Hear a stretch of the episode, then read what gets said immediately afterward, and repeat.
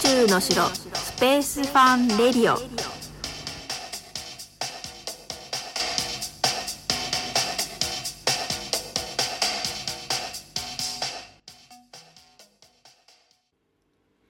はい始まりました。宇宙の城スペースファンレディオです。スペースエデュケーターの小笠原直子です。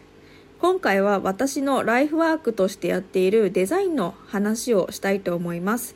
私は普段 SNS での起業家さんの宣伝用の画像とか紙や PDF の、ね、データのパンフレット制作それからチラシやポスターのデザインそしてウェブサイトの構築やデザインなどなどいろいろやっておりまして、えー、起業家さんのブランディングのお手伝いをさせていただいています。普段活動する時に使うツールを全て統一して作ることによって一つのね立派なブランドになるんですよね。でその工程がですね私には最高に楽しくてしかも喜んでいただけるからやりがいもあります。41のおばさんがこんなに楽しくて夢中になれるデザイナーという職業なんですが高校3年の進路決定の時にもうデザイナーなんて誰もがなれるわけじゃないとかよっぽど才能ないと無理とか周りからはまあいろいろ言われたんですよね。でも結局はみんな応援してくれました。それは私がブレなかったからなんですね。あの父や母はね本当に無条件で私の夢を応援してくれていました。たくさんお金も出してくれましたし、はい、その辺のお話もね今後したいなと思うんですけどね、洋服やあの雑貨とかね本当に何でも作っちゃうようなマルチなデザイナーになる気が満々だったんですね。であのそれで有名になってガンガン稼ごうって思ってました。今からしたらねかなり痛いですけどあの若かったなと目を細める今日この頃であります。えー、あれからね22年ぐらいですかね経ちましたがまあ確かにね有名デザイナーではないです。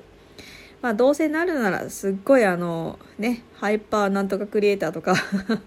ちょっと古いですかねなんか。そういうそういう方いましたよね。それぐらいになった方がいいんでしょうけど別にね有名にならなくてもあの人に感謝されて社会のお役に立って税金が払えて一人でもいいから誰かを幸せにできれば十分かなと思います。まあそういうふうに言うとね甘いなっていう人もいるんですけどまあねあの基本そういう考え方でいいかなと思っています。目の前のお客様にね精一杯あの尽くすっていうことでやっていきたいなと思っています。で私はデザインの専門学校に行ってたんですがいろんな先生に出会いましてで皆さんご自分の使命を分かっていて最高の仕事をしていました。あの学生に今やっている仕事とかをね見せてくれたりしてたんですけどはいあのまあ、大きい案件とかはねあまり見せられないこともあったんでしょうけど結構いろいろなものを見せてくださいました。ね、あの人生ってすごいなっていう本当にあの思った学生時代でした本当にそういう時間って貴重ですよね。でその割にはねあの私、まあ、前にもお話ししてるんですけど相変わらず自信満々で今考えたら本当にね先ほど痛いとも言いましたが忠告したくなるような過去の私でした。ね、とりあえず何でも作れるデザイナーにはなれました。でとにかく作るのが楽しかったからなんですね。でそれで感謝してもらえて誰かの役に立って何より自分が楽しくて幸せだと思えるんですね。で私の商品の中にあの宇宙とデザインを同時に学べちゃうという講座があるんですけどさまざまなね私のデザイン経験を生かしてこれから長い目でデザインを通して成長を見守れるようなそんな関係になれるお子さんと保護者さんに出会えたらいいなと思っています。ね、基本親子向けなのでねでこれからは自分でしっかり軸を持ってブレずに生きていく時代だと思うんですね。生きていくっていうかもう生き抜く時代ですよね。はい。で実はですねコロナ自粛中にあの自称なんですけど軸がないとおっしゃるあるお母さんからねもう毎日の毎日というか一晩二晩で一気に何通もそのポエムのような悲痛な長文のメールをいただいたんですね。でもう不安とか落ち込む自分っていうのはあのもうねいるに決まってるんですけどもうすごいつらつらと書いてらっしゃったんですね。でもそんなことばかり言っててもですね前に進むしかないわけですよね。もうこんな大変な時ですから誰にも平等に本当にあの今回のことは特別なことだと思うんですね。この感染拡大とかね。あのこういう緊急事態ですよね。はい。まあ、小笠原だから能天気にしてるんじゃないよと。はい。こんな不安なご時世なのにね、小笠原さんの明るさが不思議と言われたんですけど はあって思いますよね、さすがにね。もう不安とか憂鬱なところを見せてないだけなんですよ。ね、本当に、もう、こんなね、不安ばっかりの音声配信とか、メルマガとかブログとか、聞いたり見たりしたいですかっていう話ですよ。ね、絶対聞きたくないし見たくないですよね。ね、何この人大勢にこんなこと吐いてみたいなね。何がしたいのって思わ思われちゃいますよ、うん、私なら思いますよ、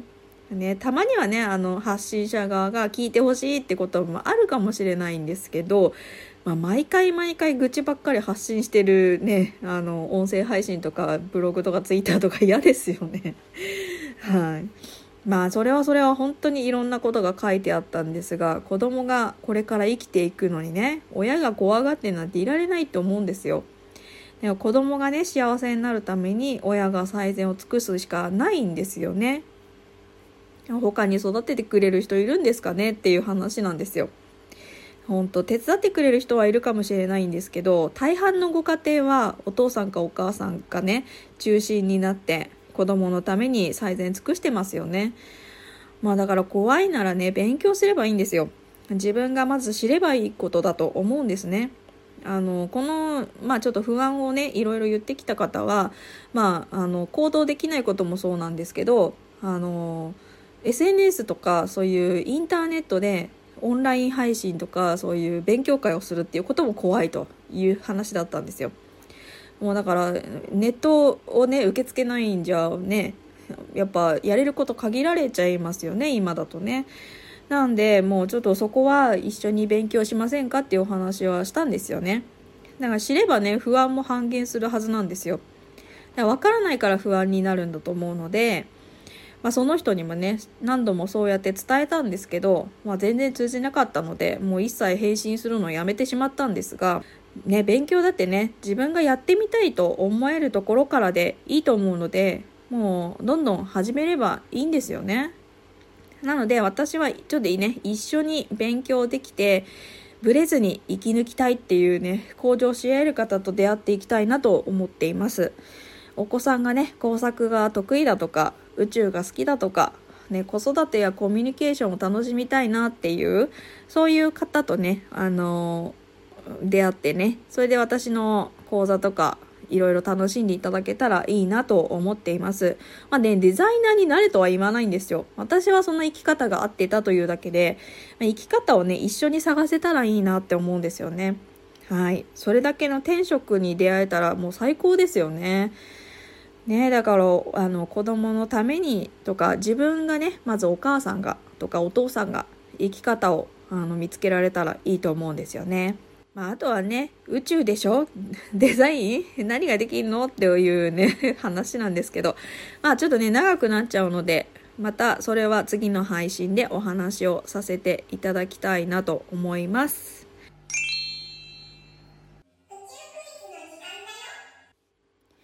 はい、やってまいりました。宇宙クイズです。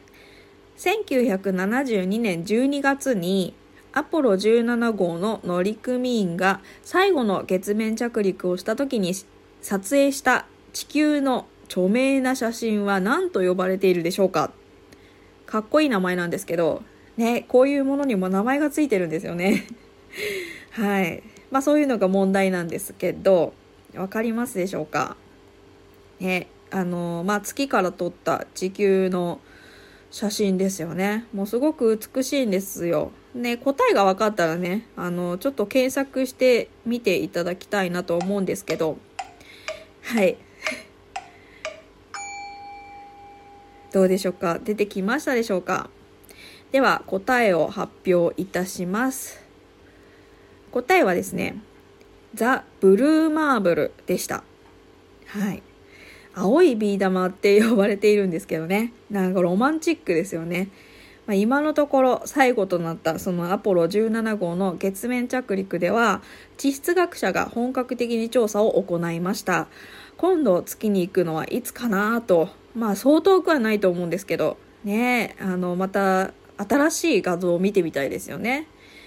はい。それでは今回の配信はここまでとなります何かご質問やメッセージがありましたらお気軽にレターを送ってください